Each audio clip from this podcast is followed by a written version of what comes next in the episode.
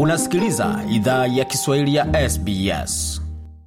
Tungependa kuwashukuru wamiliki wa jadi wa ardhi tunaofanyia matangazo yetu. Kuanzia leo, idhaa ya Kiswahili inatoa heshima zake kwa Kamareg, watu wa taifa la Kulinga, kwa wazee wao wa sasa na wa zamani. Pia kuanzia leo tuna wakubali wa Aboriginal na Torres Strait Islander ambao ni wamiliki wa jadi kutoka ardhi zote unaosikiliza matangazo haya.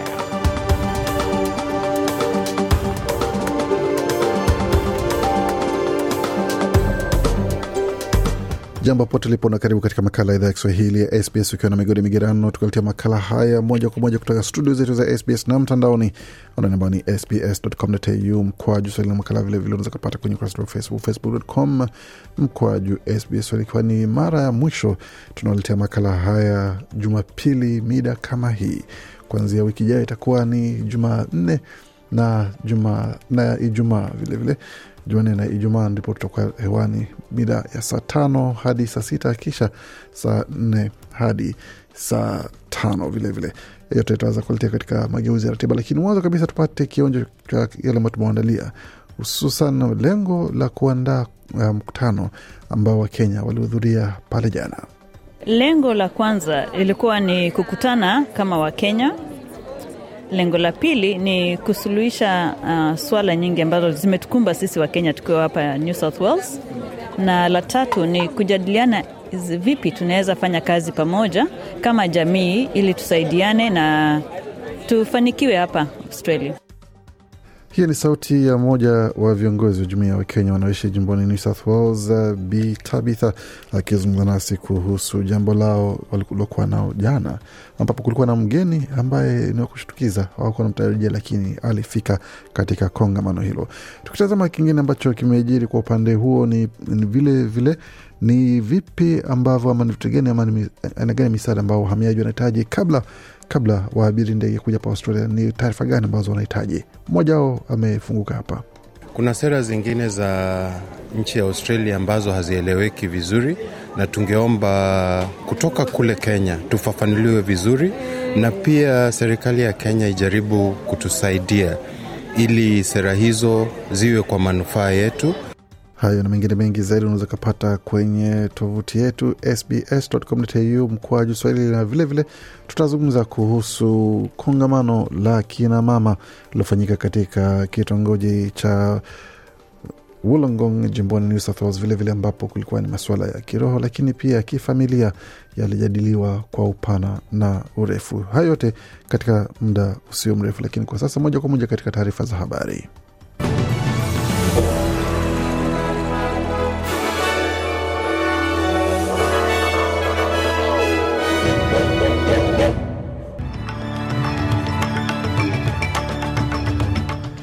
Kuendelea kusikia idhaa Kiswahili ya SBS kwa sasa. Katika muktasari wa habari ni kwamba Sydney ya rekodi mwanzo wa joto zaidi katika mwezi wa Oktoba katika kumbukumbu za hivi karibuni, wakati seneta wa chama cha Greens Jordan Steele John asisitiza pawe waziri wa masuala ya walemavu atakayesimamia utekelezwaji wa mapendekezo ya tume ya kifalme kwa masuala ya watu wanaoishi na ulemavu.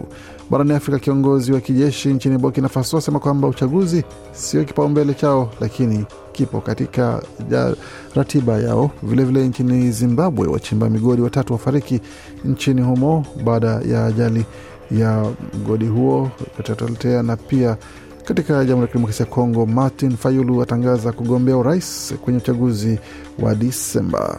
Yote hayo tutaletea muda usio mrefu, lakini kwa sasa pia katika michezo, mbichi na mbivu zinabainika katika fainali za NRL na AFL nchini na vilevile vile katika soka ya kimataifa, watu wa Sagameno na kumwangusha vilio baada ya kula vichapo. Yote hayo katika taarifa za michezo.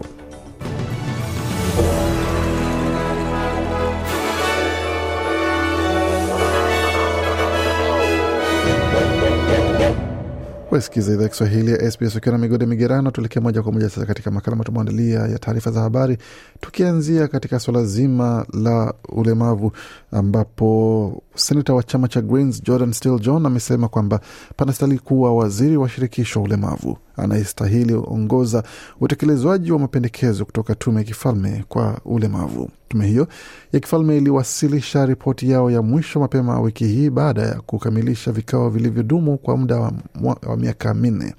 Ripoti pia inatambua viwango vya juu vya vurugu, unyanyasaji, kupuuzwa na unyonyaji ambao watu wanaoishi na ulemavu hupitia nchini Australia, na ameomba mageuzi makubwa yafanywe kwa swala hilo. Bwana John Still John anasema kwamba hatua thabiti inahitajika kutekeleza mapendekezo ya ripoti hiyo kwa ufanisi, kwa sababu We do need to see the establishment of a federal disability minister to lead that anasema tunahitaji ona uwepo wa waziri wa ulemavu wa shirikisho ambaye ataongoza kazi hiyo katika serikali.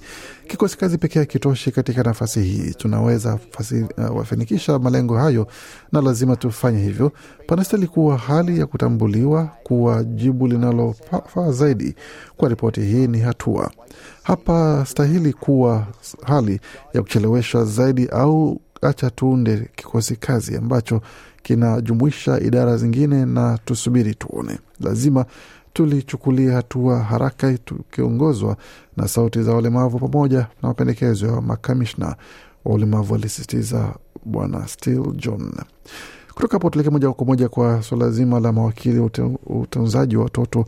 Wanaomba serikali ya shirikisho ipokee kwa haraka mapendekezo ya tume ya ushindani na wateja wa Australia IACCC yaliyowekwa wazi katika ripoti hiyo yaliyochapishwa hii leo Oktoba mosi. Ripoti hiyo imepata kwamba gharama na malipo ya huduma ya, ma ya malezi ya watoto nchini Australia ni moja za juu zaidi katika mataifa mengine duniani, kwa kwamba viwango hivyo vya malipo viko juu sana, kwamba inastahili kupunguzwa. Mkurugenzi mtendaji wa shirika linalowakilisha wazazi Jessica Rudd alikuwa anakueleza shirika la habari la SBS kuhusu mageuzi ambayo yanahitajika kuweza kupata upatikanaji rahisi katika sekta hiyo. What we want is holistic reform.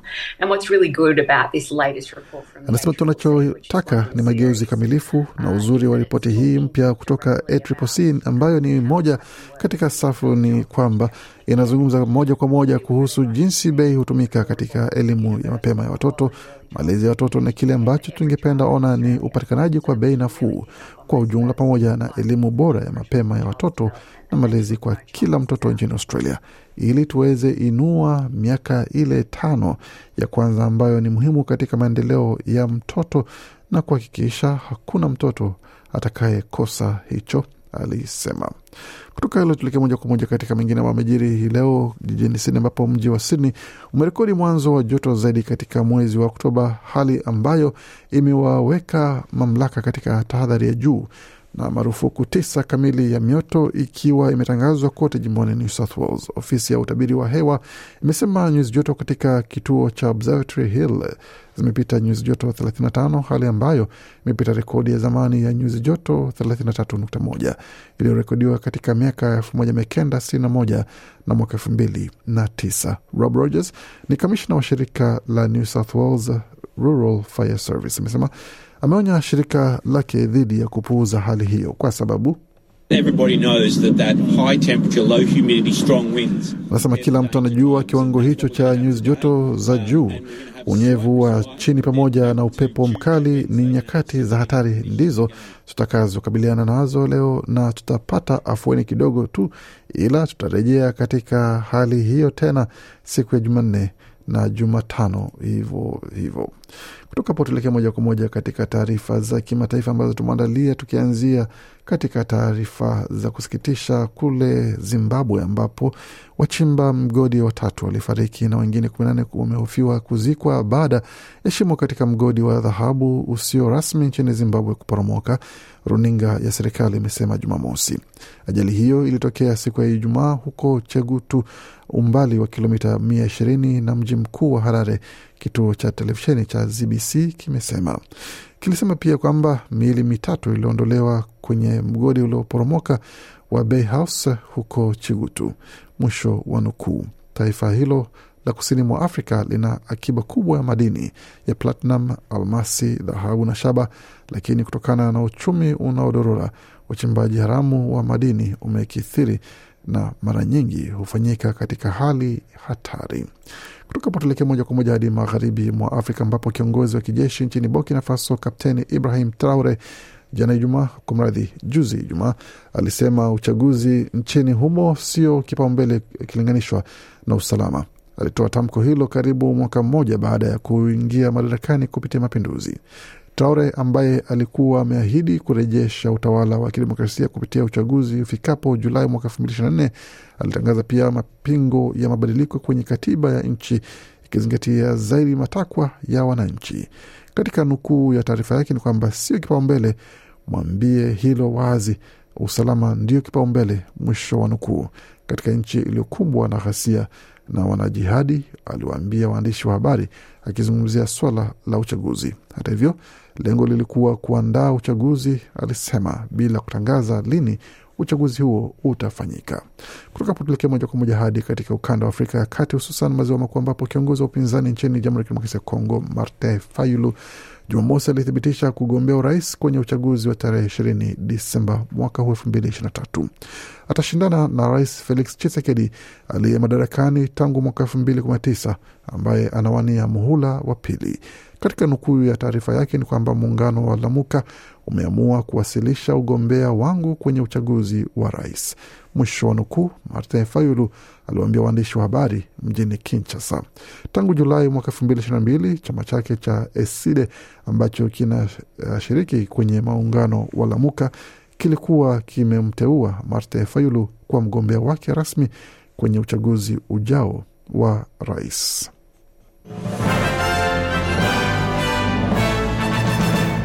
Waendelea kusikia idhaa Kiswahili ya SBS ukiwa na migodi migerano. Kwa tuelekea moja kwa moja katika dimba la michezo, tukitazama kile ambacho kimejiri mapema hii leo, tukianzia katika mchezo wa raga ambapo timu ya taifa ya Wallabies inajiandaa kuweza kukichapa dhidi ya Wareno katika kombe la dunia itakayochezwa hapo kesho mjini Saint Etienne kule Ufaransa, ambapo Australia inahitaji ushindi wa zaidi ya alama moja kwa upande wa mechi yao itakayocheza wakifunga angalau try tatu itakuwa basi ni kuwavusha kuingia katika zile kumi na sita bora.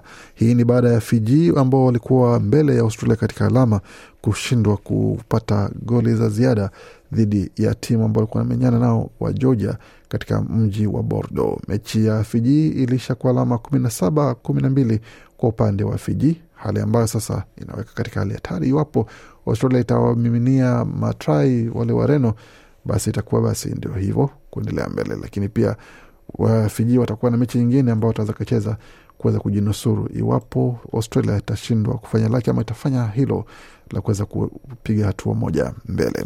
Kutoka hapo tuelekee moja kwa moja katika mchezo wa AFL hapa nchini, ambapo jana kulikuwa na kombe lilikuwa linawaniwa katika fainali ya mchezo wa AFL dhidi ya wenyeji Collingwood Football Club ambao walikuwa wanakaribisha Brisbane Lions katika dimba la MCG na wenyeji waliibuka kwa ushindi wa alama nne, mwisho alama zikiwa ni tisini kwa themanini na sita heko kwa Collingwood baada ya miaka mingi ya, kuto, ya kuwa na ukame wa mchezo huo.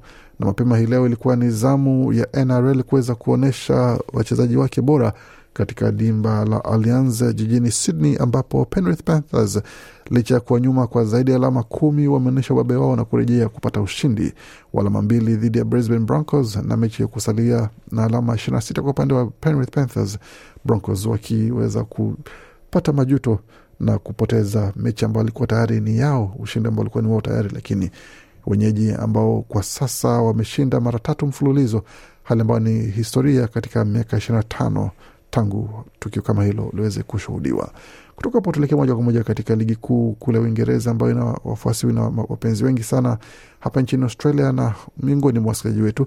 Tukianzia katika mechi ambayo ilikuwa ni ya mwisho ya alfajiri, ilikuwa ni kati ya Tottenham dhidi ya Liverpool, ambapo Mwaustralia Ange Postecoglou anaendelea na kampeni yake ya kuweza kuinoa kikosi cha Tottenham Hotspurs na aliongoza kupata ushindi wa magoli mbili kwa moja dhidi ya Liverpool licha ya Liverpool kuwa pungufu ya wachezaji wawili. asema kwamba tunapiga wale ambao wako mbele yetu bila msamaha.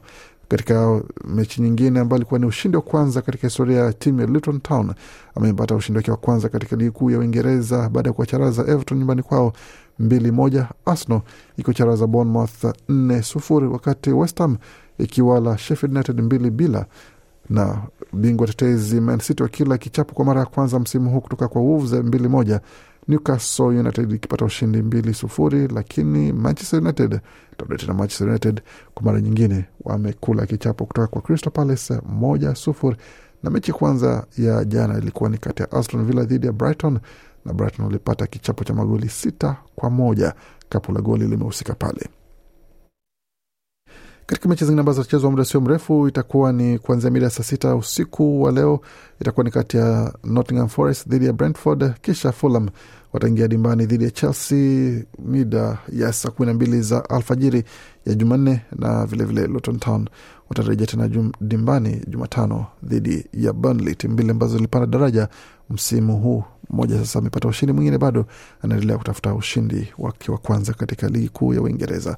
Na katika mechi za bara la Afrika, hususan katika klabu bingwa barani Afrika, timu ya Yanga, Young Africans ama wananchi ukipenda, wamepata ushindi dhidi ya Elmereh ya Sudan goli moja kwa sufuri katika uwanja pale Chamazi, uwanja wa Azam Sports Complex, ambapo wenyeji az, uh, Yanga wamefuzu kwa ushindi wa jumla wa magoli tatu kwa sufuri katika mechi mbili zilizochezwa. Ya kwanza ilichezwa mjini Kigali, ya pili ikachezwa pale Azam Sports Complex, kumaanisha kwamba sasa Azam kwa mradhi uh, Yanga wametinga katika makundi ya klabu bingwa barani Afrika hii leo. Wanyama masimba ukipenda Simba wakiwa Msimbazi, Simba wataingia dimbani vilevile dhidi ya Power Dynamos wa Zambia, wakati Singida Fountain Gate wakiwa kule Misri wakikichapa dhidi ya Fisto Kalala Mayele katika timu yake ya Pyramids ambao wanajiandaa kuwacharaza ama kupata kichapo iwapo hawatakuwa makini.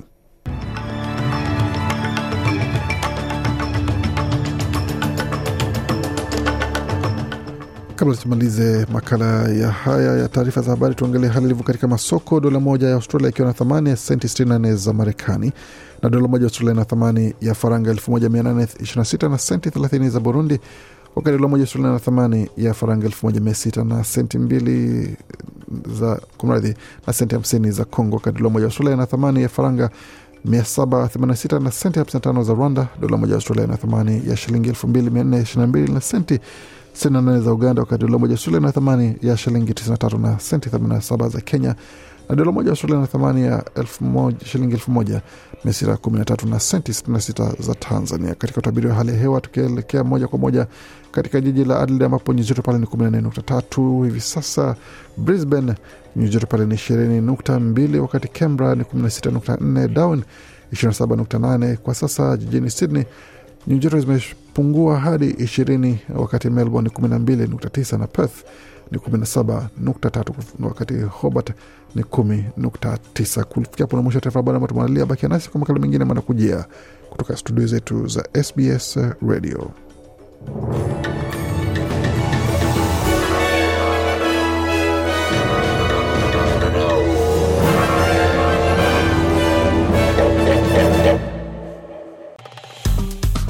Penda, shiriki, toa maoni, fuatilia idhaa ya Kiswahili ya SBS kwenye Facebook.